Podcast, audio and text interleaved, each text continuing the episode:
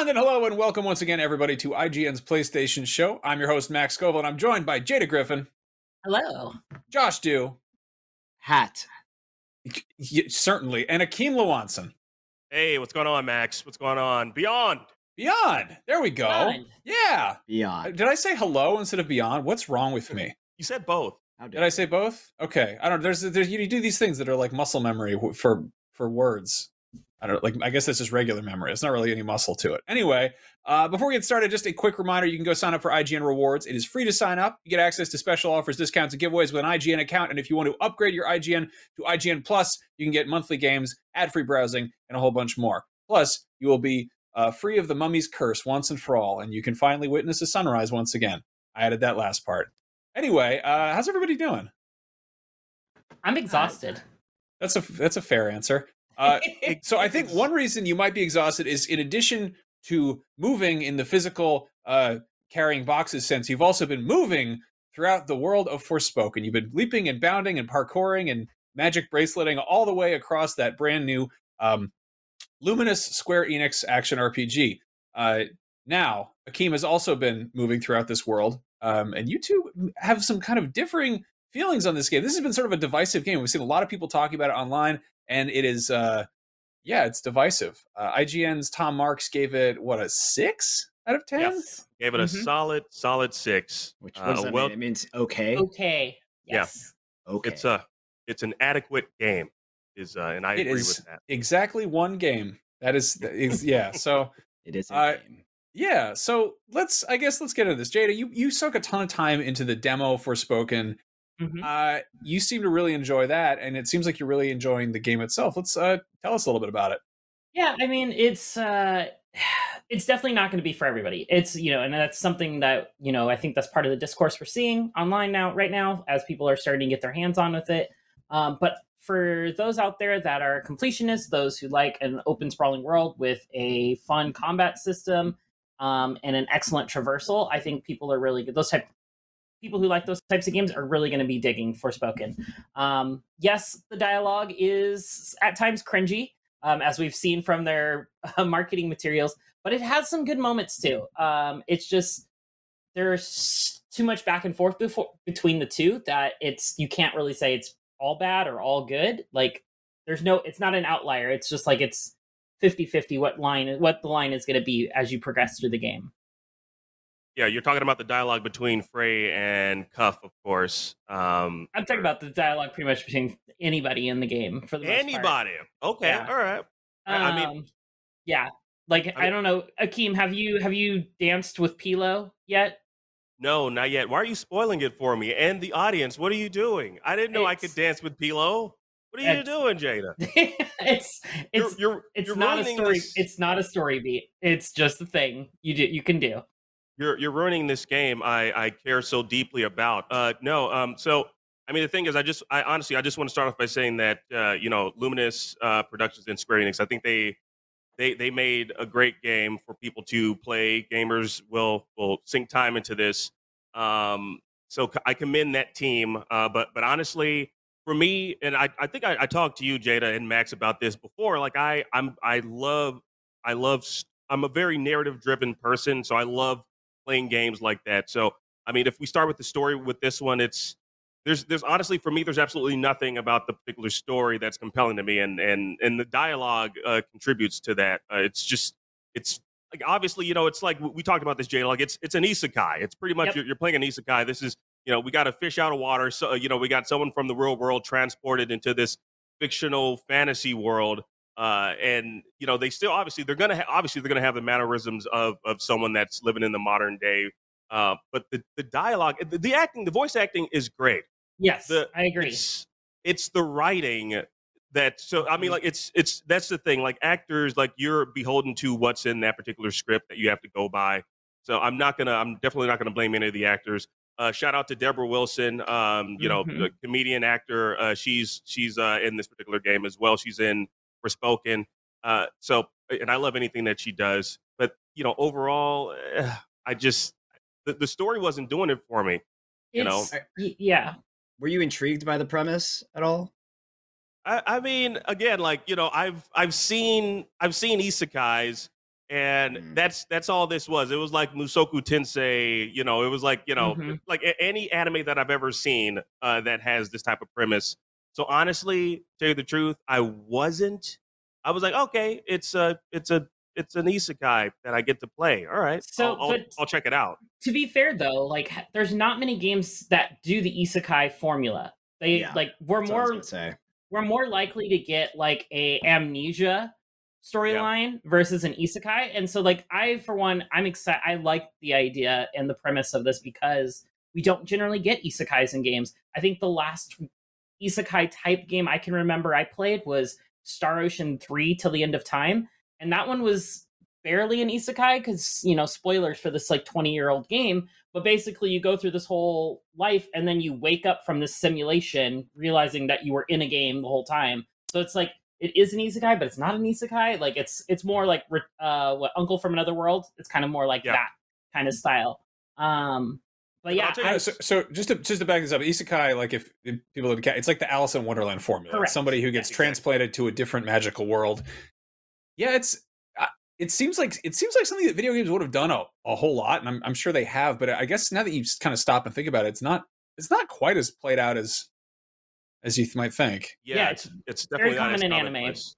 Yeah, I think I think this all the criticisms of the writing of this game too maybe are like evidence of how hard it is to put that into a game. Like as an anime, I think maybe the tone of it could work a lot better, but like hearing how the writing or like the way the main character speaks, maybe is it does it feel like it clashes too much with the world that she's in? I mean, it's. I think it's deliberately meant to clash, but I think it's it's not really a knock on that. It's more of just some of the the words they chose to express certain things as you progress. I think is more of the issue. It's more of the yeah. Yeah. Is- That would be my uh, guess that most people are getting the hang up hung up on. That that's essentially it. Um, it's it's and, and and part of it too. I feel like we don't spend enough time uh, with Frey in in the real world to even know much about the character. You know, we see like it starts off with her. I believe she was In He was- court, yeah she was in court and the and the judge was like, hey, I'm gonna let you I'm gonna let you slide this time and uh, go home. which which let's be real, Akeem, this is that was probably the most fantasy element of this game. is that that a black woman with two strikes gets leniency and gets to just kind of get let gets you know I'm just gonna be you know community service for you. You got two strikes, but community service. That's the most fantasy element of this game. So they got that right for fantasy at least. Yeah, yeah, and yeah. So yeah, that, that's the thing. So we didn't even we didn't spend enough time with her to even know what she she did, and and like to, to just I wanted I wanted to, if they had grounded the the main character a little bit more, it would have made sense. Uh, as soon as she's transported into this world, like I, we don't know much about Frey, like going into you know before she's transported. Yeah, there's yeah, no, I agree. There's there's a little bit of stuff that you find if you've like grabbed like the little collectibles. Like you know that she's an orphan. You learn what Yeah. where she was found and what where she got her name from. Um, you learned I I believe I could be wrong, but I believe her crimes previously were like they're like uh, uh grand theft or something like that. I think there was like a lot of I think there were like robbery chi- charges and stuff like that. It wasn't anything violent, but I can't Okay, remember off the top I'm not head, but talking yeah. about I'm not talking about learning about her rap sheet, Jada. and I said, I want to learn more about the character. I don't mean like the crimes she committed previously. I mean, there there should have been more to just like kind of ground her as as a character before transporting her into this this fictionalized world. Um, but I, I don't want to I don't want to you know get too bent out of shape over Yeah. over, over the narrative because like. For, for me, like I'm comparing it to you know games like God of War, or, you know The Last of Us, which like they they had these characters. The, the writing uh, made you care, and, and the acting as well. The voice acting made you care about these characters even more. So when when you did lose a character in the game, uh, it, it it was a visceral feeling. Uh, I mean Yeah. that, that happens in this game, and I'm like, okay, well that that sucks for that person. You you're dead. You know, it's it's not it's not the same feeling um, for me. Uh, but you know, we, we can we can move past that. Uh, the, the combat the combat system. Uh, you know, I, I kind of want to talk about that, but but Jade, I'm gonna let you go first because I know you again, like you're like like you've said, you know, you're a bit of a completionist, so I know you've probably maxed out everything. Uh, so I'd love to know what what you think about the uh, the combat system. Um, I mean, I think it's I think combat system combat system is great. Like there's so you have four different elements of magic that you'll you'll get as you progress. You're, you start with earth, then you go fire. I believe the third one was water. Um, and then I can't remember what the fourth one is right now off the top of my head. But uh, you get those four elements. You can mix and match the. Uh, you know, each one has their own dedicated spell wheel um, with uh, eight magics on one uh, thumbstick, and then the other, and then three other more uh, attack focused magics that are on another. Um, I'm sorry, not thumbsticks, uh, bumpers, R1 and R1. Um, and so you basically can rotate between these, casting different spells. You can chain different spells together. Certain all the enemies have different elemental weaknesses to exploit. Some of them are more resistant um, to uh, say like knockbacks or knockdowns than others. So figuring out which knockback move is effective against this enemy versus not which isn't effective against a different enemy. Like you can't dash into a bear generally and knock him down, but you can put a little mine on the ground and that will like stagger the bear and potentially knock him over so you can go in for like a, a killer blow um, on him. So it's like it's about figuring out those different different types of dynamics within the combat is what really intrigued me. Um, each spell also can be upgraded, and it they each give you like a challenge. So it's like, uh, you know, bind 10 enemies and attack them from behind to upgrade the spell and it'll increase the, the root duration that the enemies are binded for and they have all types of different things like that um, for the different spells um, but yeah i really i dig it the you know the dodge mechanic is simplistic with the parkour um, but it does have a little bit of nuance to it with certain you know unblockable attacks where you just kind of have to get get the hell out of dodge um mm-hmm. you know Fun. Yeah, you know, love I love my puns. Um, in in order to actually dodge the attacks. So it's um, there's there's more to it, and I think the big thing is going to be is I think a lot of people who fall in love with this game and want to explore more into it are going to get the most out of that combat system. They're going to find those intricacies. It. But anybody who's kind of coming in at a like uh you know starting in starting into it, you're going to probably be very lost. It's very complex. Yes. It's very complex. Yes. They throw a lot at you right off the bat.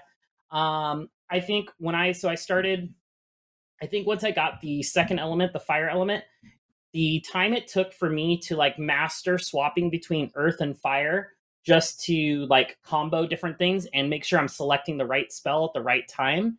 It probably took me about an hour or two minimum of just like going around in simple combat to just like master like the switching between the elements and then you add the third element and it just gets more complex so it just constantly gets more and more like exponentially complex as you add more elements so like yeah. i think That's... we're going to see some really cool videos later but yeah yeah, it's it's one of those things like uh, in the beginning. This is actually the first game that I've played. I don't even recall the last game that I played that that made me feel this way. But this was the first game that I've I've played in a long time, if ever, where I wasn't I wasn't too keen on the combat system right off the bat. It was just, like the combat system, like you have to you have to invest time in this game because when you first start out, it's it's you know you have you you have this ranged uh, magical attack. Um, but as you progress in the game, and and like Jada was saying, you know you learn these other elements. You can you you, you can start to do other other uh, types of uh, attacks. Um, and once you get your melee weapon, that's when, I, at least for me, it kind of just it livened up.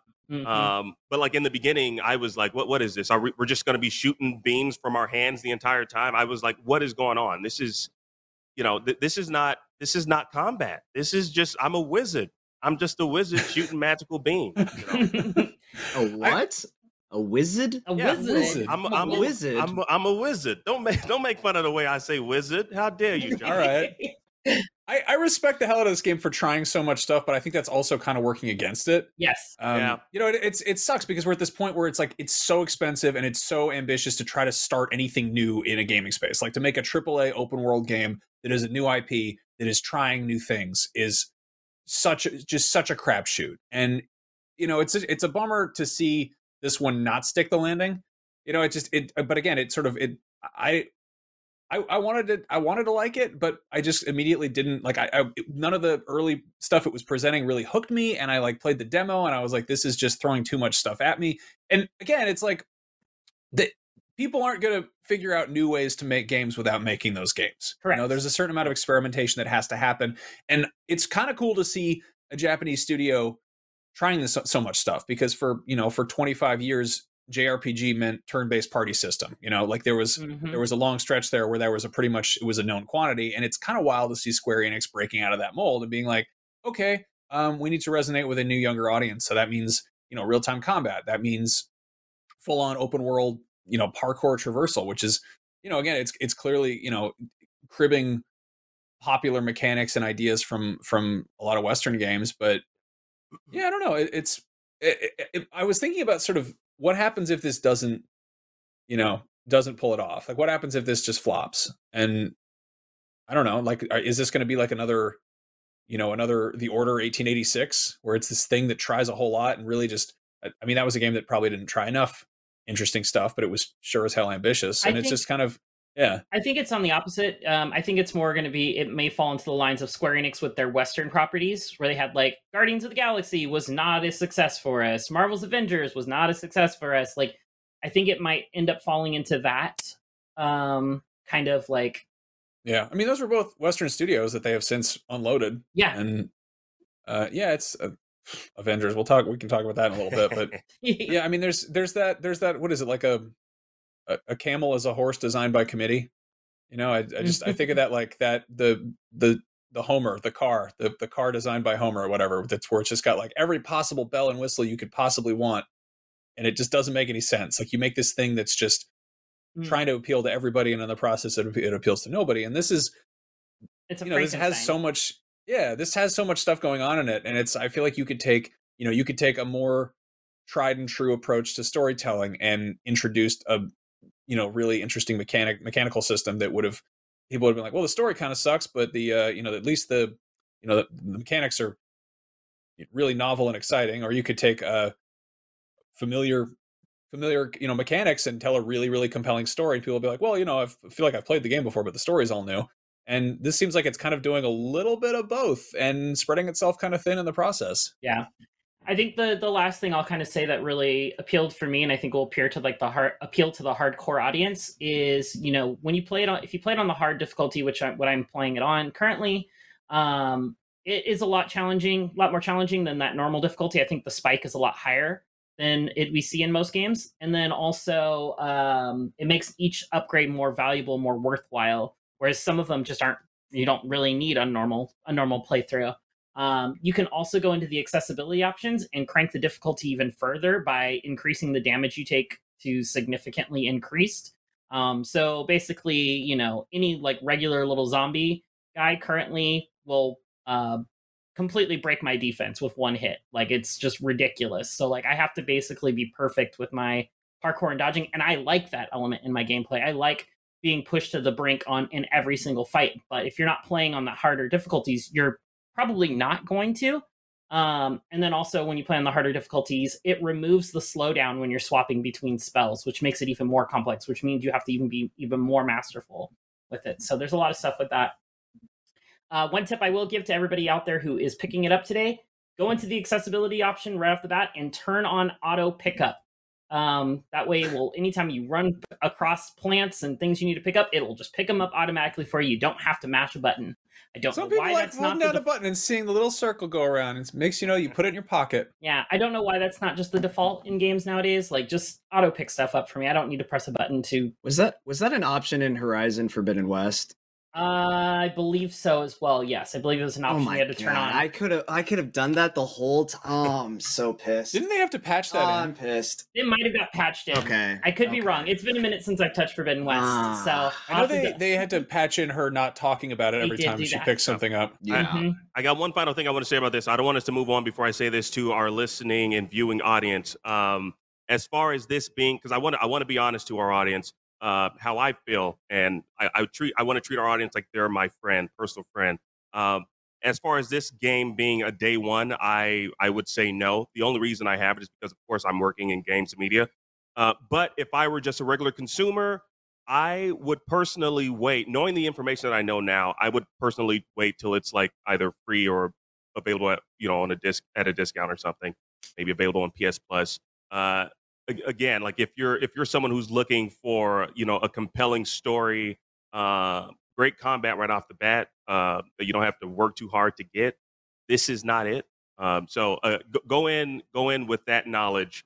Uh, and, and of course, you've seen everyone's seen the reviews. You've seen our review here at IGN. Um, definitely uh, take that into consideration in any other reviews that you may see uh, before you just you throw down what 60 70 some odd dollars for for this game I don't want you to be disappointed like I was when I paid for uh, uh, uh, Saints Row. okay. Just No, I any mean- chance to knock Saints Row, Akeem. I love What? it. No, no, I didn't mean to. I was like looking forward to that. I paid. I was like, I don't got time to wait for some free code that's coming out of the nowhere. So I paid for it, and I was like, what is this? No money. I care about money, and I lost it. So I mean, I, Yeah. I'm again, I'm thinking like the consumer. Like I would want to do my due diligence before I just go out and purchase a game. Like I, I bought that particular game just because I was like, you know, hey, Saints Row. Oh, look at that monstrosity on the screen right there. Uh, but I was like, you know what? I'm such a, a, a fan of, of the franchise that I'm just gonna say, you know what? And I read the reviews. I, I read each and every review. I saw tons of reviews of this game, and they were all negative. I'm like, you know what? It can't be that bad. Why are people just people just love to jump on that bandwagon? And and yeah, it was it was true. It was just as bad as everyone painted it out to be. Um, so again, just take take that into consideration. Take this into consideration. All the reviews that you've heard. Of course, you can listen to Jada, uh, but Jada is a completionist. Uh, if you feel like I like to complete everything, then yes, I will I say mean- this about Jada. Jada, you're really you are an incredibly positive person, and I'm deeply envious of you for that. Uh, I think you're you're very good at, at at finding the good in things, you know. And I mean, I you you moderate a lot of a lot of internet comments. Yeah. I and do. I you- that I think that requires a certain certain high uh you know high tolerance for that. Yeah. But I- uh, yeah, I've I've I've often called myself the eternal optimist um, because it's the only way I can stay alive. Um, but yeah, no, I you know I agree with Akeem. Um, you know, if this if Forspoken doesn't look like your cup of tea, if it wasn't, if you didn't really enjoy the demo or the mechanics in the demo at least, uh, maybe wait on it. Um, but if you do like the open worlds, you do like the idea of a bunch of different magic spells and complexity in your combat, um, and being able to push uh you know the difficulty and challenge up up to like the the far limits and collect stuff like it might be worth it for you so you know watch some videos watch some there's going to be people streaming it starting today i'm sure so you know kind of go in and just with an informed opinion and if you like it take a gamble Well, I've, I've said this a lot, but like modern games are in a lot of ways akin to travel. You know, they're expensive and they're time consuming, and you're you're going to some far off place. But at the end of the day, if you don't actually want to be in that place, then it's a waste of time and money.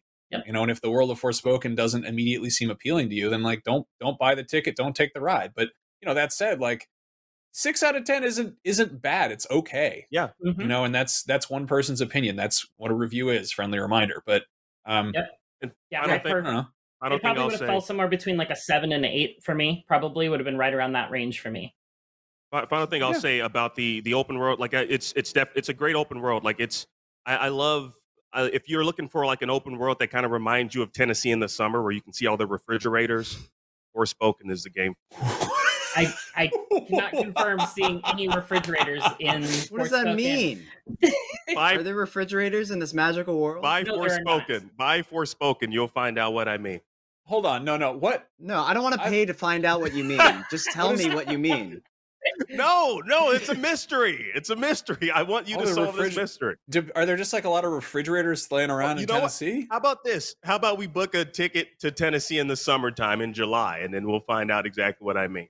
i don't want to do that I- either Want to do that? We'll Yeah, road- I, road now I don't know which one's worse. Should I pay for Forspoken now, or should I pay for a trip to Tennessee in the summer to look at refrigerators on the street? Is that what? What's the payoff here? You'll find I out. feel like we're, we're gonna get like no two, or- two or three people in the comments who are like spot on, Akeem. You, ex- it's exactly what, and we're gonna be like, I still don't understand why there's refrigerators in Tennessee. I don't, I don't get it. in the summertime. Only in the summer. all right. Okay, I sure Okay. seems like a safety hazard, but fine. Uh, I don't even know how to segue from that, but uh, yeah, I wanted. So I, I took home the the DualSense Edge. We did an unboxing. Um, IGN has a full review up. We give it a nine out of ten, which is which is awesome. Um, clearly, uh, you know, Jada, you were in the right to pre-order two of them. You ordered two of those, right? no i just got the one Okay. What did you order two of? i don't know psvr 2s i don't know What are you gonna do? You you got two heads now. Good lord. Anyway, um, yeah, it's you know you you. I think you've probably gotten more mileage out of it than I have. Like I played around a little bit. Um, the stupid problem I ran into is um, I I was like, all right, I'm gonna check this out, and I you know turn on my PS5 and I looked at what I had installed, and it was like not really a lot of stuff that would be good to to test a controller with. Mm. And I was like, oh, what would be good? And it's like, oh, well, um, I, I don't know, G- GTA, like Call of Duty, like something twitchy and shooty. And I was like, this that's to take a freaking hour to download. So I just I don't know. I screwed around gigs. in Last of Us a little bit, and I, I feel like a I feel like a, a, a simpleton and a buffoon. And honestly, this is you know this is clearly not made specifically for me. This is made for people who are uh, good at games because they play them a lot very well. And I'm I'm terrible at games, and I'm I'm these days I've been having a hard time even making time to play them. And it's you know someone's mad at me for even saying that, but uh, I mean, it's a gorgeous, it's a gorgeous piece of machinery. I got to do the unboxing and poke around with it, and there's a bunch of like really lovely, I think, mechanical features. And the second you plug it in, this is something I think is really neat, is that it just like pops up and it's like, oh hey, that's a that's a brand new uh, PlayStation DualSense Edge controller, which I don't. I feel like I've I've screwed around with hardware where you kind of have to do a little bit of legwork yourself on that front, where it doesn't, you know. And it's like if it's a Sony controller and a Sony device that you plug it into, it should absolutely be like, oh hello, you bought a new thing right there. I mean, like the last time I had that kind of that sensation was I think like connecting AirPods and being like, oh, you yes, that's right. The company that makes this machine also makes this machine and they work well together. And it's kind of cool to see like how much it just feels like properly integrated. Like it doesn't just feel plugged into the the PS5. It feels like there's actually, you know, like the software kind of covers its bases in that front too. So it's it's cool to see that. But um yeah, I was hoping to have like a better better takeaway, better better feedback and it's you know, feels good to play with. It feels nice, but it also feels like I went uh, wine tasting, and I was like, "Yep, the wine was good." I don't, I don't, I did not tell the difference between it. It is there is some subtle differences. You can obviously like clearly like mess around with the input stuff and the, um, you know, you can adjust the stick dead zones. You can remap everything. You can fiddle around with the, um, edge custom bindings and all that, which is mm-hmm. which is rad. Profiles but it's again, it's going to be yeah, it's like a pair of shoes. You got to break it in. You got to find exactly what feels right. And um, yeah, Mac, so you, I didn't you didn't go overboard with like remapping buttons and everything. No, I didn't. I, I should have done that, but I, I just I, I just didn't. So I, I, didn't do my homework. I did some other homework. We'll get to in a second, but um, yeah, I don't know. It's it's it's cool to see. Like there's a lot of stuff. Again, you we've we put it through its paces. Smarter, better people than me were better at their jobs. Um, did their did their homework, and uh, you know, there's you can go check out the full review and all that. I took it out of the box. and I wore gloves. Um, so I look like a murderer when I'm doing it. I, it's actually because I forgot to cut my fingernails. So I'm really, I'm really just, really just swinging a lot of misses these days. Really just. anyway, let's change the subject. Good God! Uh, so last week we asked you uh, about PlayStation VR. We were like, "What are you going to get one?" We said, "Are you going to? You already pre-order one? Are you planning to buy one eventually?" Uh, did you say not unless something changes, like price drop, etc., or did somebody? Are you just not going to buy it whatsoever? Uh, do we have poll results there, Jada? Ooh, I can pull those up real quick. Um, cool. Do you want to talk about the games? I know we just got some new games. Yeah, so we, we did this thing. I think last was that just last week. It feels like a million years. It was ago. like yeah, it was last week. It's literally like the day after we did our big 15, 20 yeah. minute conversation on it. Sony's like, hey, there's 12 more, 13 more games coming. Yeah, they were like, here's a list of 30 plus games that are coming out within the launch window. And I love that we I just like full on timestamp the episode, being like, I know that they're gonna come out and say something probably right after this that makes this entire discussion irrelevant.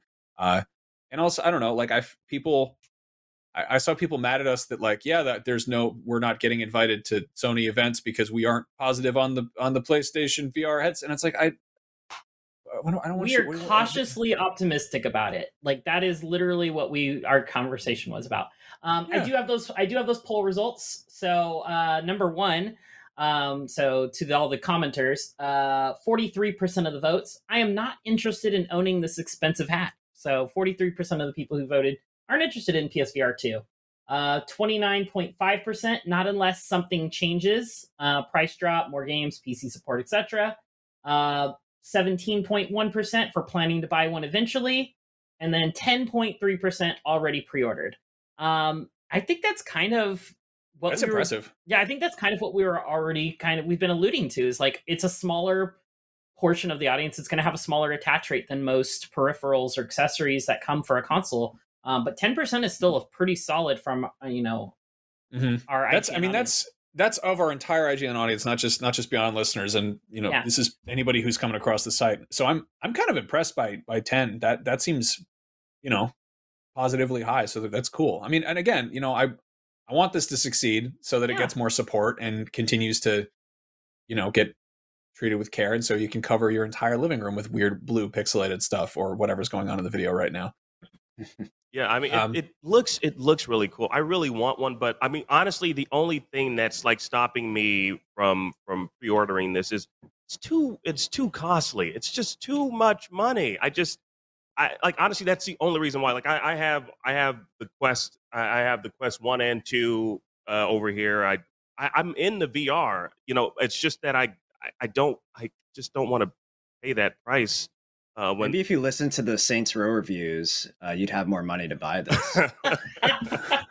I mean, this is true. I did buy like 16 copies. So the- yeah, man, shame on you. yeah, the the the other the other 15 are in refrigerators in Tennessee. But no, uh, I I I do actually appreciate this this technology. I just yeah, I, honestly, it's just the cost for me. Um, and and again, there's no there's no game that's been announced just yet that I'm like, all right, I screw it. I'm gonna just spend my entire next Mhm. paycheck and get this and and all the games that are coming out on it. So. I mean, even aside from cost, it's you know, there's you just weigh like realistically how much you're going to use this, Mhm. and Yep. the, it VR is like it is from the get go very gimmicky. It, it doesn't mean it can't be more than a gimmick, but it is like it is a very exciting high tech thing, and I think there's a certain amount of almost like novelty slash vanity of like you want to feel like you're part of the future. You want something high tech. You want to be like, yeah, this is high tech, and like sometimes I feel like sometimes things like that I will steer clear of because I'm like, that's stupid. I don't need that. And then I'll wind up getting whatever the high tech thing is, and I'll be like, this is amazing. I'm stupid for putting up a fight about this. And like, um, yeah, I don't know. I got like a, a robot vacuum for for Christmas, and it is like I'm I'm so boring. I'm such a boring old man. I'm a terrible boring Isn't old. that called a Roomba or something? I didn't get a Roomba. I don't. I don't. I didn't. I didn't. I got like the other one because I, I think Amazon bought Roomba, and I don't know. Oh, the, the Jeff, Jeff Bezos. Je- yeah, it's like a, a Rubo or something. I don't know. But I don't know. It's like it, it like scuttles around and like it picks up my the all the detritus on my floor. There's all my all my dead skin cells and you know like it's Nail gonna build a new one of you. apparently I don't have enough nail clippings, which I got wear gloves in an unboxing video. But yeah, no, I, I don't know. I it's it's this thing that I thought was stupid and futuristic and gimmicky, and then I got it. I was like, oh, this is actually super cool. It's great. It does its job. It does exactly what it's supposed to. It's it sucks, um, literally. But I mean, with VR, the first time, like the first time I got to demo like the Oculus a million years ago, it was the it was in like a sweaty little back room with Palmer Luckey wearing his sandals, and like it was the the one that was literally uh ski goggles and and gaffer tape held together, and like you know, I, I tried I tried VR when I was in third grade at like a, a web cafe in the '90s. You know, it was like it was this cool thing, and I wanted it to be great, and it was like kind of kind of underwhelming. But you looked cool doing it. You looked like you know a holographic sticker or like something you'd see on a Trapper Keeper. It was very it was like this is what the future looks like, and it didn't really work. And then fast forward, you know, 15 years or whatever, and it, it was like the fact that VR actually worked, that people finally got it to work. There was this kind of punch in the face novelty to it. It was just like and it was also the kind of thing that you really have to experience for yourself like you have to Mhm. you have to like put it on your head and try it out and there's that sort of initial thrill and like once i've kind of accepted that like i'm i'm well aware of the fact that yes playstation vr is going to be impressive it is there's no way it's going to be like a step backwards from psvr 1 or Yep. you know O- oculus quest 1 it's it, but it's in terms of like how much am I going to actually use it? Like how much of it is that that thrill of being like, yes, VR has arrived. Like I've already had that thrill a few times. Like I've had, Yeah. you know, I had a, a PSVR one, I have Oculus Quest, and it's like the, you know, having that, like it's gonna have to do a pretty pretty major leap forward to me to be like, okay, it's finally arrived. Um, so I don't know, like maybe people have made their peace with that and accepted that you you know you you know what PSVR is, what what it entails, and if this is a step forward, then cool, they're on board. And apparently, ten percent of people are feeling that way of our of the people who answered our polls. So good on you. Anyway, I'm one of those 43% that doesn't care at all and would not buy this expensive hat. Uh, just because, yeah, I, I think to your point, like once you've tried it, you've like, you got to know it already. And it, you feel like you're at the forefront of the frontier essentially. And like nothing that I've seen so far in VR has like gotten me over the, to the point where I'm like, oh, this is like really cool. I really need to get back into this all of it's like small little changes. I'm like, oh, okay, that's a little better than the last time. It's a little better, But like for me personally, until like VR headsets are almost weightless to me, I think like I don't I don't know if I will ever really care about it. Yeah, it's, it's I mean, so, even even then, it's. Oh, sorry. Go ahead. No. I was just gonna make a joke. I was gonna say it's so funny. Josh says he wouldn't he wouldn't uh, pay for such an expensive hat when he's wearing a hat that says hat on it, which I'm pretty sure on StockX that goes for like three hundred dollars. Yeah, you know, I pay a lot to know what my items are. I feel like if you have a hat that says hat on it, that you maybe don't have a lot of money for hats. I don't. You know, the hat has to advertise itself. It's just self promoting. It's true. Yeah, there's no no room in the budget. If maybe if the PSVR just said PSVR on it in big letters, uh, expensive. You can make it. You can. You can put it. You can write that on the front. No, I'm not. I'm not. I didn't. I, don't, I didn't put the word. I could have just you know put that sticker on this hat, but no, I got. to I want to pay for it to be Okay. already there. Anyway, uh, they announced like 30 PSVR games, and I will read them to you very quickly. There's After the Fall, Altair Breaker, Before Your Eyes, Cities VR, that's the sort of SimCity like, uh, Cosmonious High, Creed, Rise to Glory, Championship Edition, The Dark Pictures, Switchback, which is, again, spiritual successor to, uh, what's it called? Until Dawn, Rush of Blood.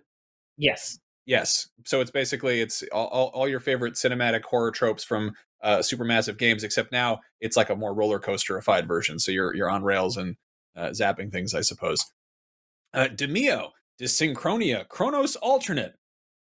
Okay, words. Fantavision 2020X, Gran Tur- Turismo 7, which is a free update to the PS5 version of GT7. That's that's going to be a huge a huge big one. Horizon, Call of the Mountain, we know all about that one. That's a big one. Job Simulator, which I imagine is the sort of uh, probably streamlined, up to, up upres, upzooted Game of the Year edition with all the extra bonus stuff. But uh, Jurassic World Aftermath, Kayak VR, Mirage, Kazuna A, Kazuna Eye. We talked about it's the Kazuna touch- AI. Yeah. Kazuna AI, Touch the Beat, The Last Clockwinder, because airbending wasn't enough. The Light Brigade, which is a shooter that's uh, that purchases PSVR and PSVR two regular version, so it's cross buy. Uh, Moss one and two remastered. People love Moss. I love the first one. That was, that was really cool. Mm. Love that mouse. Uh, NFL Pro era, No Man's Sky. Again, that is a stunning use of, of VR, but it, uh, you know it's how much you're willing to get into No Man's Sky. Uh, Pavlov VR. It's just it's honestly it's just the guy ringing a bell and feeding you dog food. Uh, Pistol Whip. That one's that one's fun. That's like the shooting version of Beat Saber, basically. Puzzling Places, Resident Evil Village, which is the update to the PS5 version of Village, Rez Infinite, Song in the Smoke, Star Wars Tales from the Galaxy's Edge, which that is uh, I played a bit of, bit of the first one. It's it's cool. It's um I don't know. It's it feels like a very kid friendly Star Wars uh, VR adventure. Uh, it's it's cute. It was one of those weird things as the ILM X Lab collaboration, which I think they couldn't go out and call their things games because it was still underneath the um, the EA deal. So they'd be like, no, no, no, no, no, no, no. They're they're interactive experiences. And I was like, okay, well, why are you shooting a ray gun at alien men?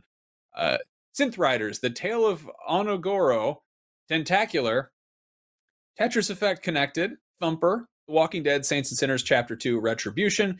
That's uh, launch window one, Vacation Simulator, which is from the makers of Job Simulator. When you get tired of Job Simulator, you can go take a vacation simulator. All in Uh, VR. What What the Bat, which is the baseball version of What the Golf, which looks funny as hell. Uh, and then Zenith, The Last City. So again, that's that's a whole bunch of games. Some of these games, uh, you know, there's the sort of asterisk next to 30 new games, where some of these games have been out for a while, or some of these games we've played a bunch. But you know, they're obviously going to getting uh, get little tweaks for the new headset, and I guess we'll have to wait and see like which of these things gets, uh, you know, actual actual notable upgrades or actual improvements. Yeah. I I mean, mean, honestly, it, it reminds me a lot of the Vita launch lineup, which was like a lot of there were like a handful of sort of dedicated things, and then there was a bunch of ports. Mm. yeah.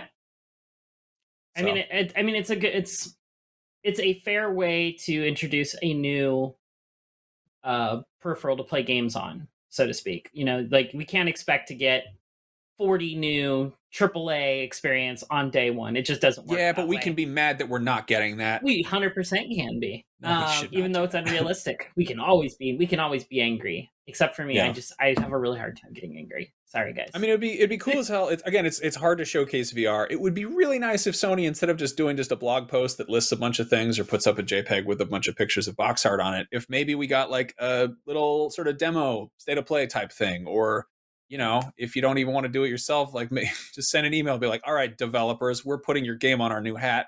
Make a video that shows how you do it. Make it look cool. You know, advertising. Yeah.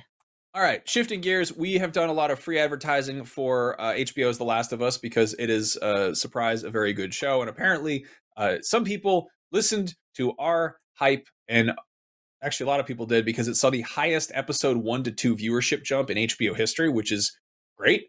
Uh, I, I guess it was this word of mouth of like, hey, this is a video game adaptation, but surprise, it doesn't suck. And a bunch of people uh, jumped on board and checked it out.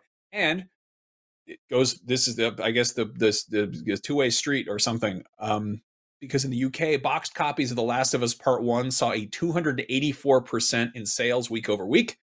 So i you know that could be a complete coincidence but i don't think it is. I think a lot of people played the watched the show and they were like, i need to play one this copy game to three copies. Yeah.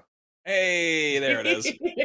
Yeah they don't actually say that the specific sales numbers and again that is uk boxed copies so that could very well be like a dozen copies but i think it was in uh 20th place on the charts. And then meanwhile, The Last of Us Remastered, the PS4 version, saw a 322% spike, which is still pretty impressive.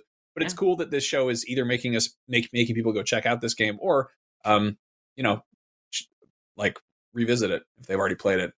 Uh, I mean, I I jumped on this. I, I I paid the 70 bucks for The Last of Us Part 1, which I kind of regret, but it is also gorgeous and it is nice to revisit that game. Uh, but it also it's also extremely weird jumping into it after watching the show because there's that it the show is so spot on that it does it gives you that like deja vu effect and you're like Mm. "Uh, all right i just i already did this can i skip this part no i can't okay i'll just get through this but um Yeah, Yeah. the game is also has a lot more of Joel killing a bunch of humans. Uh, I think he's only killed one non-infected person so far in the show, and so and then at, I think at this point in the game, uh, I think he's killed at least like forty people. And so there's actually i think i don't want to spoil anything too much I- I'll, so i'll just be i'll be vague about this but in in uh in episode um 10 he just takes a truck and it's the entire episode is him just running people over he just drives down the street just keeps going you know Oh, it's all the, there's not even Backs there's one over him. camera angle it's just over the the truck's shoulder and he's just hitting Okay. his you know no i'm kidding there's no episode yeah, I, 10 th- I think I think gamer doesn't happen. fans will be very uh, you know happy about that. You know, just to make sure he gets his body count up. They do this uh, this cool Easter egg that's like a throwback to Donut Drake, where Joel just eats like they find a donut factory and he just eats all the donuts, and he he's the rest of the the rest of it. It's like a kind of nutty professor, you know, fat suit prosthetic, which they they didn't show that in any of the trailers. I, I you know, kind of weird that they would they would. Well, yeah. I wouldn't want that spoiled Yeah. for me. Either. but it's a cool, it's a nice you know Easter egg to Uncharted. I think people are going to really res. It's going to resonate with the nut. I'm, anyway, I'm sorry. I'll stop. Um, that brings us to our next poll, though. oh, keep Uh, going, keep going. No, this was enjoyable. no. Why would you stop, keep- keep Max? going. You were on a Yeah. roll. Tell me about There's the tell me about the episode where they find a bandicoot. There's actually it's it, it's it's in the truck episode. The the closing shot of the episode is he just you, the truck zooms into the distance and the camera pans down and there's a dead bandicoot on the road and Oh then my there's a gust of wind and a pair of jean shorts just like blows onto its Oh, yeah where its its legs would be And if it Ellie hadn't been picks up a by the Wampa truck. fruit. She takes a bite out of it and goes, Yeah. "Wah!" Yep. All right. I deserve that. Anyway, uh, we want to know what PlayStation game adaptation people are looking forward to the most because there are a bunch of them. There is the Gran Turismo movie, which is uh, directed by Neil Blomkamp of Chappie fame, which it's I'm I this is such a th- this is like a peanut butter and sand sandwich for me. Like I, if I actually like peanut butter a lot, which I don't, but I don't give it I don't give a hoot about Gran Turismo, but I like Yeah. Neil Blomkamp's movies, so I'm mm, I don't Yeah. know. But it's it's funny. No, I've I've I've spoken about this uh, honestly. Only like it's funny because I feel like people only know about this this movie being in existence, but not too many people know like the details of it. Um, the Mhm. the movie is actually based on a true story. It's a, it's a guy who became a professional uh, race car uh, driver uh, through playing. Uh, like he he got really good at playing Gran Turismo, and somehow he transferred those skills to uh, professional uh, race race car driving, which is Oh, interesting. yeah, yeah. And so yeah, so that's what the That's a movie is about. take on it. Yeah, it's it's funny because they don't really advertise it that way. When when you when you when you first see it, it's like, oh, okay, cool, Gran Turismo. It's there's no story in that game, so that's like the immediate thought that people have. But yeah, it's based on a true story. Yep. Smart of Yeah. them to jump on that story too. Yeah, to like make a movie. out- That's like Is good this- advertising for their game, right? Yeah. So Is this the first video game movie that's based on a true story? Uh, I think so. Yeah, like non-documentary, I guess. yeah. Yeah. yeah. Anyway, that's Wow. that's weird. that is Um, weird. Okay, there's also the Horizon Netflix series, which you know isn't going to be Zero Dawn or Forbidden West. It'll be curious to see what they call it. But uh, then there's the God of War Amazon series, which I'm after The Last of Us. I'm cautiously optimistic because I know Cory Barlog is in an executive producer role there, Mhm. and I don't know. I mean, Cory's already shepherded Kratos from you know the earlier games into like the 2018 version, which for the most part people really love. So I'm, I'm it'll be interesting to see if he can you know make that happen to another medium. There is That the Death really Stranding movie. Yeah. Yeah. Uh, Kojima's is teaming up with the I think the production house that did Barbarian to do Death Stranding, and the more I think about this, the more I think it could be phenomenal. Uh, not maybe not like good, you know, good, good, but like like weird, weird sci-fi good. Mm. I mean, like he was he was hanging out at the, the A24 offices, and I was like, oh man, if we get like a Kojima movie that's like Annihilation or something, that could be Yeah. mm, that could be weird. I watched uh, what's it called, Under the Skin, which is just like a movie about um Scarlett Johansson like picking up dudes in a van, yeah, and I then remember that movie. Yeah. it's a weird movie, real weird movie, and I feel like you could do I don't know, it has nothing in common with Death Stranding, but that same kind of just like ethereal, dreamy, you know, artsy fartsy sci-fi approach to things. Like Death Stranding could definitely, you know, get something like that. And finally, I put this on here because I'm biased, but the Fallout HBO series, and technically Fallout is a Microsoft property now, but it was on PlayStation consoles before it was on Xboxes, so screw you. And it's you can still play lots of Fallout games on the PlayStation, so it counts. It counts. It's a PlayStation game. There it is. So we're gonna put that poll up on uh on IGN. People can go vote, and uh 10% will still say they pre-ordered a PSVR. It's weird. There's gonna be a write-in option there. See how it goes. Dragon Ball Z Kakarot just got a it's just got a PS5 update. It's been having a little bit of DLC. So, you know, I just wanted to sort of wax um Dragon Ball. Dragon Ball Z Kakarot has had a steady trickle of DLC since its launch three years ago, and the most recent of which tells the story of Goku's dad, Bardock, which goes to show you that there are plenty more stories to tell in that universe.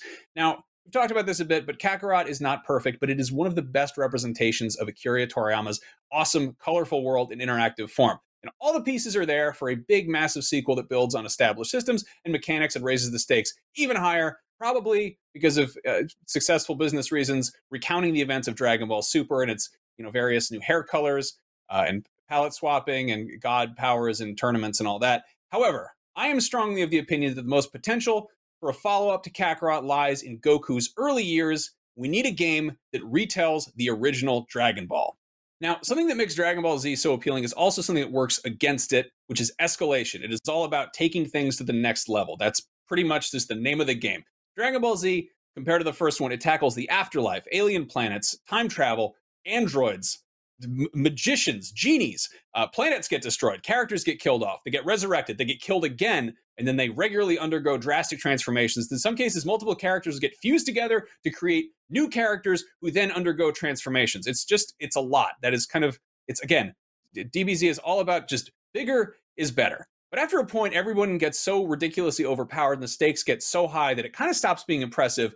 And it's it's the furthest thing from what you might call grounded. And at, at various points, the ground literally gets blown up, and then characters are just floating in midair and fighting each other and yelling. So maybe, maybe just perchance, that level of just like over the top uh, grandiosity doesn't maybe lend itself to great gameplay. Even starting from the very beginning, Dragon Ball Z Kakarot kind of felt like you were jumping into somebody else's save file mid game and playing as an overpowered character who had a ton of abilities unlocked already. And in a sense, that's what it is. Like you still have to level up and unlock new moves, but at the very start of Z, Goku is one of the strongest warriors on the planet. He can fly and he can shoot energy blasts without even thinking about it. And Kakarot's gameplay reflects that because it kind of has to. But you know, in the anime, it took Goku three episodes to form a spirit bomb that he chucked at Frieza. But in the game, it's just like a two button combo. You just hold like the bumper and press circle or whatever, whatever, and it's just it's you know, I, I feel like maybe that should have more to it. Dragon Ball, meanwhile, starts from square one with good old fashioned martial arts. And early on, Goku is like primarily using his fists and his feet and his tail and his power pole during combat. And once in a while, he does like a little Kamehameha wave as a last resort. But that's it's it's really more about like ground based melee combat which in a video game could make for a really solid beat 'em up. Maybe those ranged attacks could be like a special occasion, or that's like where you have side characters come in. Like maybe, I don't know, Oolong turns into a missile, or Bulma whips out an Uzi, which sounds stupid, but literally the first thing she does in Dragon Ball is tries to shoot Goku in the head with a gun. Now, one of the gripes about Kakarot was that it was an openish world that felt kind of empty, and that's kind of true, but it might not have felt quite as empty if people explored it at a different pace. See, with a push of a button, Goku just blasts off and he zooms halfway across the map, and it's it's fun as hell, and it feels authentic to what happens in Dragon Ball Z. But it also makes so much of the world just blur past you. And in Dragon Ball, Goku spends a lot of his time on foot or riding around in a bunch of cool-looking vehicles, little um, you know, Dino Cap vehicles, a lot of which are actually already in Kakarot. They already they already you know made little cars, little little hovercrafts, and all that. Uh, Goku gets the flying Nimbus pretty early uh, in the show in the anime, but um, it's often out of the picture. So I don't know if you're going to gamify this and and remove the Nimbus, make it make it like Torrent and Elden Ring. It's like a magical ride that'll show up whenever you want, except sometimes it completely flakes on you and just and it leaves you wandering around on foot. Another complaint about Kakarot was that these big epic showdowns against iconic villains uh, meant that you spent a lot of time fighting the same handful of enemies in between. You'd have like random encounters with Saibamen or pirate robots or Frieza's henchmen, and they would just jump you while you're flying flying through space. And none, none of these seem like they should actually pose a threat when you're like one of the strongest people on the planet. But you have to have something in between big story beats. And of course, because most of the travel is aerial, all the enemies that are jumping you have to be able to fly as well, which kind of you know limits your options. Uh, you know, canonically. Now, in Dragon Ball, Goku is constantly fighting like random goons and thugs and henchmen and just run of the mill bad guys. Like he gets attacked by a you know a bear with an axe or like a rabbit themed gang. Uh, Goku taking on the Red Ribbon Army is basically a video game already. He fights his way up a giant tower, floor by floor, beating up a bunch of regular dudes, and then every once in a while he encounters like a boss type enemy every few levels. I think they actually make jokes about how it is video gamey, you know, within the source material. Something I loved about Kakarot is how much of its structure felt like the Yakuza games. It's like a mix of these epic story missions that move the plot forward, but you've got a lot of little silly side quests in between and, you know, fun activities to just pass the time, like, you know, fishing or eating or whatever. Um, something that the Yakuza series has shown like several times over is that as long as there's new stuff to do in a game, nobody gets too mad if the map is getting reused a bit. And I would love to see the Kakarot team take that same approach. Now, given the glo- the massive global success of Dragon Ball Z and Dragon Ball Super, the whole power creep thing and the over the top stuff uh, is not really a deal breaker for a lot of folks. And, and I guess a lot of people think that bigger is better. Period. Kakarot was the third best-selling Dragon Ball Z game to date, so it wouldn't it wouldn't shock me too much if Bandai Namco took the whole "if it ain't broke, don't fix it" approach. But we've gotten so many DBZ games, and it would be really nice to see the original get some love. Perhaps I don't know to, to commemorate a special, significant milestone like oh, maybe the 40th anniversary, which is next year, please. It's not the craziest thing anyone's wished for. And with that, I, I I've made my wish. Yeah. Yes. That's a good wish. I learned I- a lot thank you. about Dragon Ball Z actually through that whole thing. You know, Like, I didn't realize it was always it, it, it wasn't this crazy yoked up uh people flying and punching each other thing all the time. Dragon Ball, like the original Dragon Ball, is so Mhm. is so weird and so funny. And like, the, I mean, the Z Z is all about like it's all about like def, like defending the Earth from like new threats. But like Dragon Ball is more like questy. Like they're always they're kind of like, oh, we got to go find we got to go find some balls, and we got to uh oh, we got to fight rabbits. If we don't Roshi win, wants you, we're gonna Master Roshi wants you to go pick up pick up his medication or pick up something for him. Like yeah. It's Yeah, it's was funny because a lot like more lighthearted, um, Yeah. than, than Dragon Ball Z and Super. And it's, Yeah, I it's, mean- a, it's a shame that they haven't revisited that that property in so long. Like even in like the latest movie, they they recapped it because you know the Red Ribbon Army was a was a, a big part of of uh, the last movie that came out last year. Mhm. Um, and so they recapped the story of Dragon Ball and and and Goku's uh, original uh, run-in with uh, the Red Ribbon Army. But you know, it's like it's it's not just like a footnote like that. Like there was so much that happened in like that. What in Dragon Ball back in the eight? I think it's because it's so old. Maybe. Mhm. I mean, it's pushing it's pushing forties.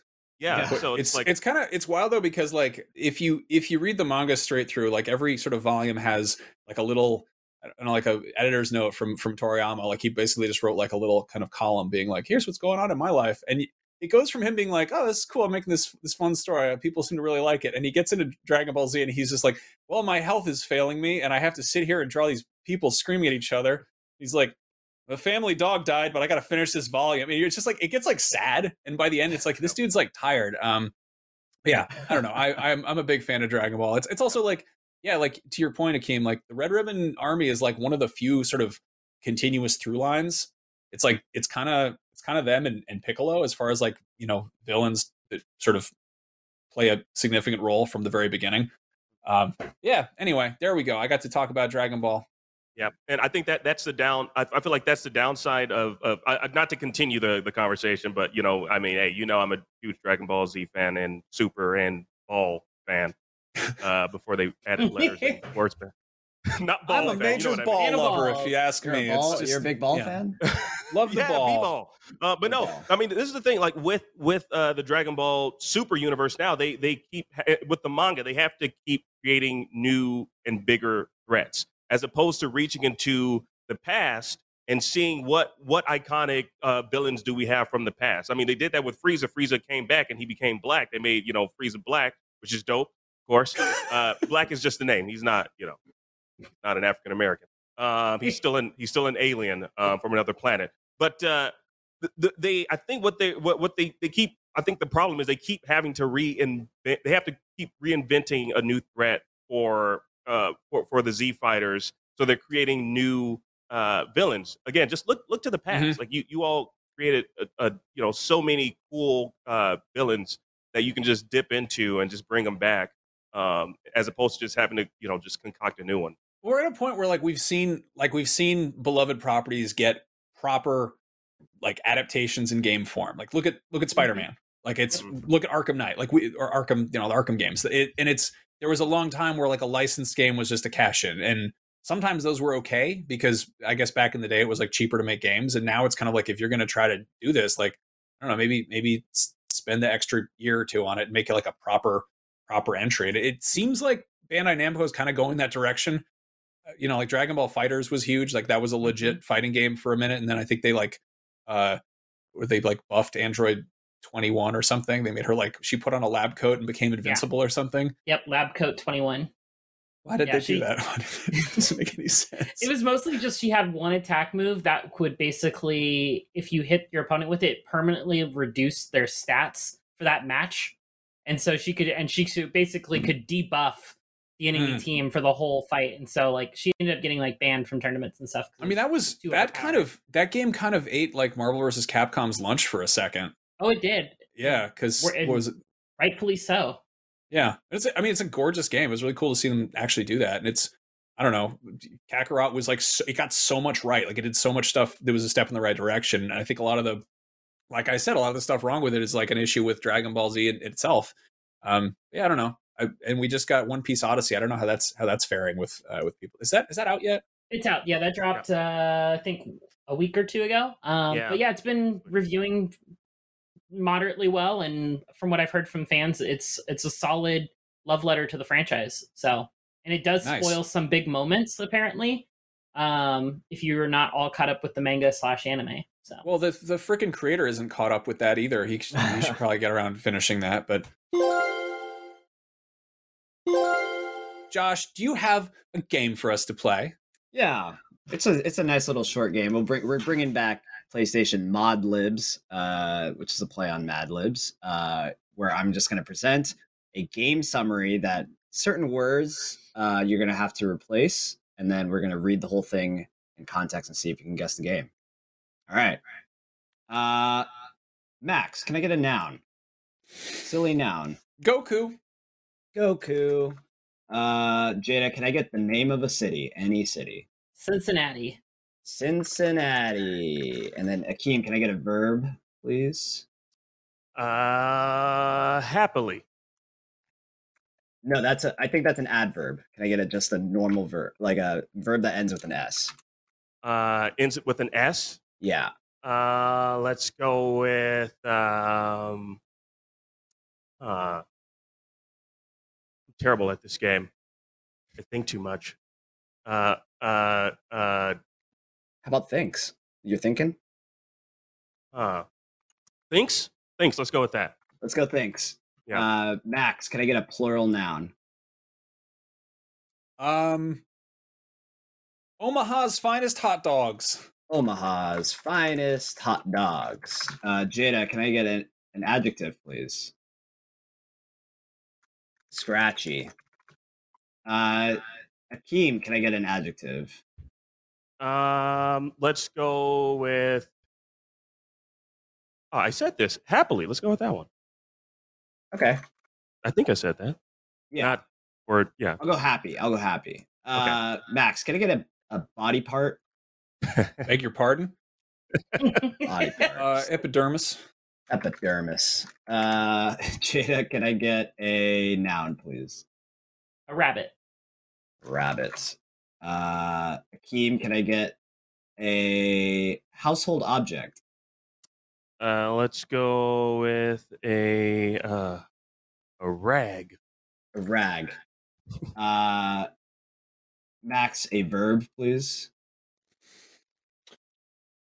Uh, trampoline. Oh, I guess that can Mhm. work as a verb. Yeah. uh, and then Jada, an adjective. Um, horrifying. Horrifying. Oh, there's a lot of blanks on this. I'm sorry, guys. This is going on. okay, one one last household object, please. A lamp. Lamp. Okay, I'm just gonna run the rest of these uh, by myself, and then we'll see if you can guess it anyway. Oh. Uh, it's a this is a game about a scratchy traveler and a horrifying town and a deadly rabbit that trampolines everything it touches. Face face your Omaha's finest hot dogs as you enter the smelly city of Cincinnati, a happy place ravaged ravaged by a fat all-consuming Goku. Scour its darkest computers and fight for your life with rags and lamps and discover cameras that will make your feet run cold but just might save your epidermis. Ooh. Is it Resident Evil Village? No, that is close. I would say it's like you are in the the realm of it. No, that's totally Silent Hill, baby. It's not Silent Hill. I know. Um. Uh, Say realm. uh, da- da- I'm da- saying da- realm as just like a. I'm not. That's not a hint. It's a Realm is Until- video. It's a video game. We're Until Dawn. track. until dawn. No, it is not until dawn. It's a town that has a thing in it. Uh-huh. It isn't. It's not Goku, but it could be. It's not Goku. Maybe the real thing is an illness, Oh. Um. Uh, an all-consuming illness.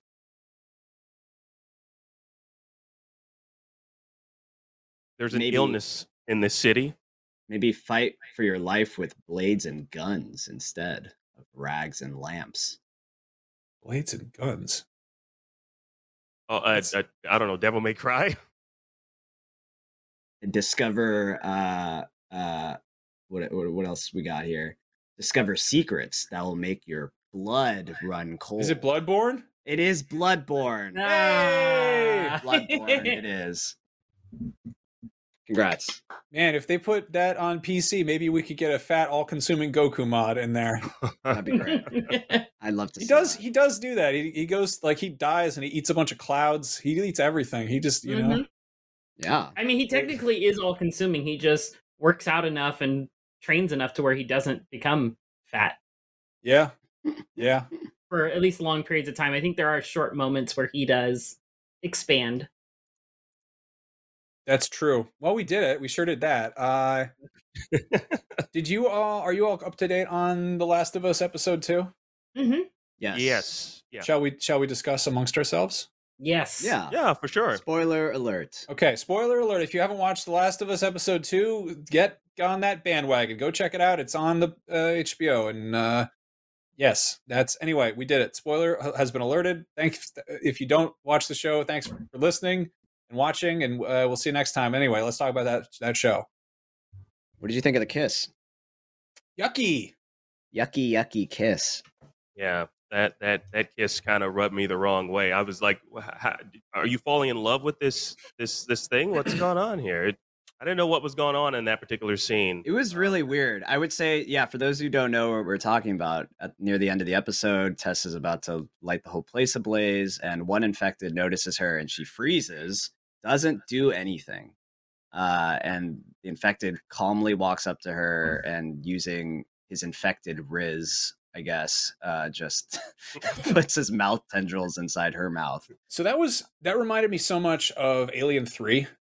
Like, there's a part we're going to spoil Alien Three now too, but there's a part where um basically you know Ripley has an alien egg inside her, and the alien shows up and he like sticks his tongue out and goes ah, and he's like, you're like, oh, is it going to eat her? And then he just, I, actually, I don't even know what the alien does. He like kills people or puts eggs in them, whatever. Anyway, he comes up and he's like, eh, and then he just like leaves. And it's like, oh, he realized that she, there's an alien in her. And I wasn't sure if like the Last of Us was going to do that too. Yeah. It was like, oh, you you have the cordyceps in you. I you yeah. the job's already done. My work is easy. My work is done here. But instead, it was like, let's put more cordyceps in you and go. Eh. Yeah. And that was I don't know. I think people are going to be are people mad know. about that? What's the takeaway on that? I don't know. I think it had a little bit of you know, you know, Shrek and Fiona kissing kind of vibe going to it. Little little bit of magic. Yeah, maybe just you know not the the, the happiest of so magic. Wait, is that but... is that good or bad? A Shrek and Fiona magic is that good? That's always good. Are you okay. kidding me? So yeah, that's always it, So the, the the Tess and the infected kiss was good. Well, I mean, yes. it, it it made okay. me realize no matter how infected someone is, if if you if you feel lonely, you're gonna want companionship, and you're gonna you're gonna and do you're whatever it takes to to get that. Like everyone's going and running after Ellie and and Joel. It's like you know what? I want companionship. Tess this woman is just here. I don't let me let me. I can't talk because I have these weird things in my mouth. So he shot a shot and she and she you know reciprocated. I, I really don't like that the way you're describing it. Uh, so I think calling it a kiss is a very like uh human way of looking at it. But if yes. you're looking at it from a fungal perspective, mm-hmm. it's it it's where like where are you going to grow fungus is like a, a damp dark place right and yeah you know your mouth is a pretty good way to get to that it's just mm-hmm. like bleh. it's like here's a you know here's a yep. front and center mucous membrane. Just yeah. shove some spores and tendrils in there, and you know, yeah, people are like mad that, there, that there was like another host here that was another someone that just got recently infected, and it's like you know mm-hmm. I wanted I want a new new host essentially. That's hey, where I kind of like welcome looked to the party. This is our yeah. onboarding procedure. Just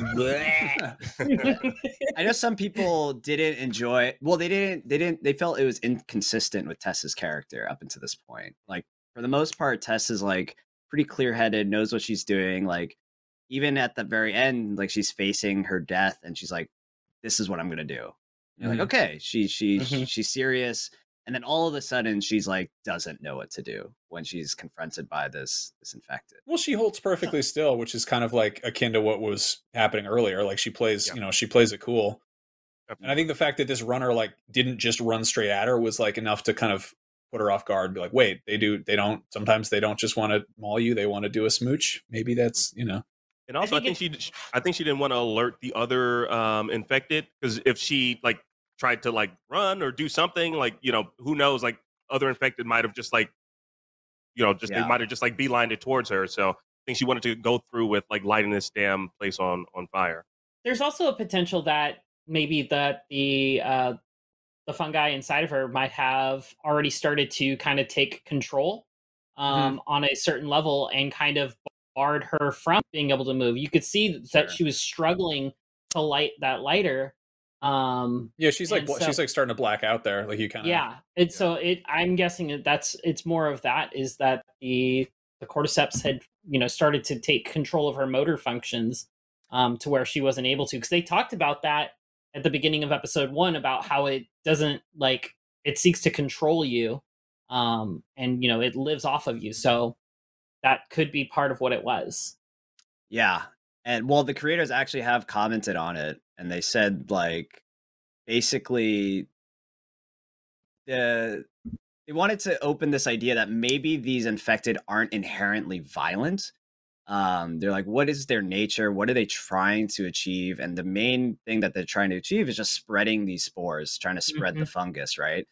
And so you see this infected doing it in a more gentle, peaceful way. And they're kind of saying, well, may, like maybe this is just their inherent nature. Like maybe they're only violent because the people they're trying to infect are like resisting. Um, which is a very interesting take on it. I don't know if they're going to do more of that in the show, but yeah, we don't really see much other characterization of infected in the game. Mm-hmm. The what game was the what was the cold open for this one? Uh, this one starts. with the doctor. Okay, Florida. that was that was like the scariest part of this episode, Yeah. Oh yeah, and that was yeah. so frightened. Uh, I was watching the show with my fiance, who is from Indonesia, and she was really surprised to see this actress in there. She's like, "Oh my gosh, this is a like really highly respected actress in Indonesia." It's like I don't know, their equivalent of Meryl Streep or something. That I thought that was really cool that they went like that authentic with it, than just like cast some person who happened to speak uh, Indonesian uh, in the U.S., but like went out and found someone who was really reputable. Um, but that was yeah, it's a terrifying scene. Uh, I loved it. I love seeing the context of like how seriously they took this disease. Mm-hmm. Well, we, we interviewed we interviewed um I, don't think the interview's out yet, but no, I, we talked to some of the, the creators and Craig Mazin mentioned how like I think he just does he doesn't like zombie stuff. Like he doesn't he he didn't want to fall into the tropes of like oh it's horror for the sake of horror. Like he wanted to add like a layer of science to it, and it's I don't know. I love that they like the fact that like all right where where does where do cordyceps fungus come from? And it's like they you know they're found in Southeast Asia, and it's like where what what makes fungus you know flourish and it's like well like a sugar and flour factory would you know that's a like that's a believable place that fungus would you know start proliferating and it was kind of i don't know that felt very like that felt like chernobyl. Like that whole that whole opening sequence was so you don't you know you don't see anything scary happening i mean for i guess for a second you do but like it's it was all just about atmosphere. It was all just like the, mm-hmm. the that chilling like oh here's the scariest fact. Like here's this this thing is happening. This thing is happening. And just you know at the end of the day like the, the nature's just being nature it's just humans screwing up that really makes things happen Yeah, it's. uh I think in the games they never really hint that it's where where exactly it's from. They just said infected crops. Um, and then out of episode one, you know, all those theories came out about oh, it's from flour. It must be from infected flour because there's all these moments in the in the first episode where Joel and Ellie almost consume gluten. Um, don't get pancakes, can't eat the pancakes. Uh, they're offered biscuits, don't eat biscuits. Don't eat oatmeal raisin cookies. cookies because why would Mhm. you eat oatmeal raisin cookies? Uh, and so there's a theory. I just want to say we posted about that on social about it, TikTok and Instagram, and a lot of comments were like, "Oh, this is a reach. Oh, you guys are reaching with this theory." and then this this episode comes out, and it's like, "Oh yeah, it's it's in Jakarta where it's the largest flour mill in the world, uh, where flour is probably infected." And there's actually real world precedents for this as well. Uh, there was like infected rye that uh, was actually infected with fungus and made a bunch of people sick. So this stuff is real. There it is. and Very, very calming to me. I, I love when there's something that seems completely outlandish or like it seems like a reach in a movie or whatever, and then it turns out that's like completely rooted in something factual.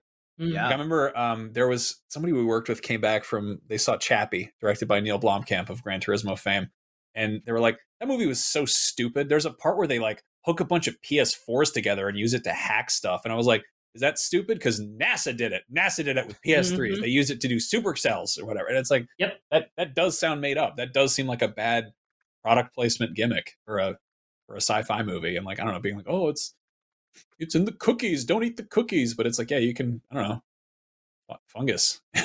Like, Yeah. sure, why not? I don't know. It's it's it's novel. I, I, it makes me. I remember thinking like when The Last of Us first came out, like they put out that like teaser video with like the ants eating each other or whatever the, with the cordyceps, and I, I think like like the only people who knew what cordyceps were then were like people who were into like health food. I think because you can just you can just buy cordyceps to take as a supplement. I, I believe like they're just if you Google it, there's like they're they're out there. Go nuts. But uh, yeah, it was it. It just seemed like a kind of placeholder for zombie stuff, and I feel like the show is really kind of ex- ex- expanding on that and doing a you know you know clever, cleverly growing it. Yeah, yeah. I, I like you know I, I hate to to compare this to The Walking Dead, but I mean like it's it's the it's the natural uh, comparison. It's going to continue to get uh, like I, I love how they're actually explaining um, where where this infection uh, is rooted from, as opposed to it's just it's happening and there are just infected people in this world. Like that's never explained uh, in The Walking Dead. there's super duper subtle, subtle like you know subtle clues that you can that fans have tried to piece together, but there's there's nothing that that that tells you like this is what it's from. Um, and now that that show's over, we still don't we still don't have a clue as to what caused uh, the world to go the way that to turn the way that it did. And I love that you know with um, the Last of Us, we're we're we're seeing glimpses of the past uh, to know where we are today in in the show. Uh, we we don't get that uh, at all in in The Walking Dead, and that show's been on for 11 seasons, and you know there's still no explanation. Um, I think honestly that's just because Robert Kirkman doesn't have an explanation. I think he just you know just like, hey, I just want want to make a zombie. Well, in the in most cases, it's like it makes it less scary. You know, I think when you when you mm-hmm. understand something, it becomes less frightening. In this case, I think it makes it way more frightening. Like the whole the whole cold open in the first episode, where they're like, "What do you think is going to kill us? A virus?" And he's like, "No, I think fungus is going to totally mess us up." Oh, mushrooms, pretty scary. And he's like, yeah. "No, here's why." And everyone's like, "Oh, oh." That sounds real. Yeah, exactly. Yeah. yeah. And then in the second episode, like seeing how it they first discover it as well, and like the doctor immediately knows this is like super bad news, just like bomb the city. We yep. gotta bomb it. I'm just yeah. like, dude, that yeah, it's crazy. Man, loved it. Yeah, I mean, if that was you know, if that was like a military general, like we gotta bomb them all, I'd be like, all right, that's pretty pretty on brand. But for this like, you know, this this doctor who was on her like lunch break to be like, no, we gotta we there's no way, there's no other way we're gonna deal with this. Like, just Yep. Wipe them. Out. Yeah, it's an interesting like role reversal. Usually, it's the other way around, right? You see that mm-hmm. like the generals are like, "Let's bomb the city." The scientists are like, "No, you can't." It's we like, can yeah. we can we can come up with a solution. We can figure out what makes it tick and develop an antidote. And it's like, no, there's there's no antidote yeah. for oh, this. Man, yeah. yeah. there is no antidote too. Oh, mm-hmm. Have you all watched Chernobyl? I, I have not. not. Yeah. Oh, okay. Well, if you're looking for if you're looking for that vibe after The Last of Us, it is it is phenomenal. I don't know. That's one of those really yeah, things. It's it's just I don't know how to describe it exactly. It's got it it has it manages to be like history but it's horror. And there's nothing in it that's like overtly like here's horror. Like here's a but it, it it'll just like it'll completely put you on edge. Like it'll make your skin crawl. It's and it's, you know, not not overtly you know graphic or disgusting there's definitely some some you know gruesome imagery here and there but it's like it's mostly just how it describes things and how it contextualizes stuff that makes it really impressive. Yeah. Anyway, yeah. I'm dying to talk about next week's episode. Um, yeah, might I might have a little might have a little feature up about that between now and then. Um, but on that note, we got to wrap things up. Uh, thank you all so much for joining me. Um, for those those of you listening at home, go vote on what the PlayStation game that, that you want to see in the video or show or whatever. But uh, on that note, beyond. Beyond. Beyond. Beyond. Beyond.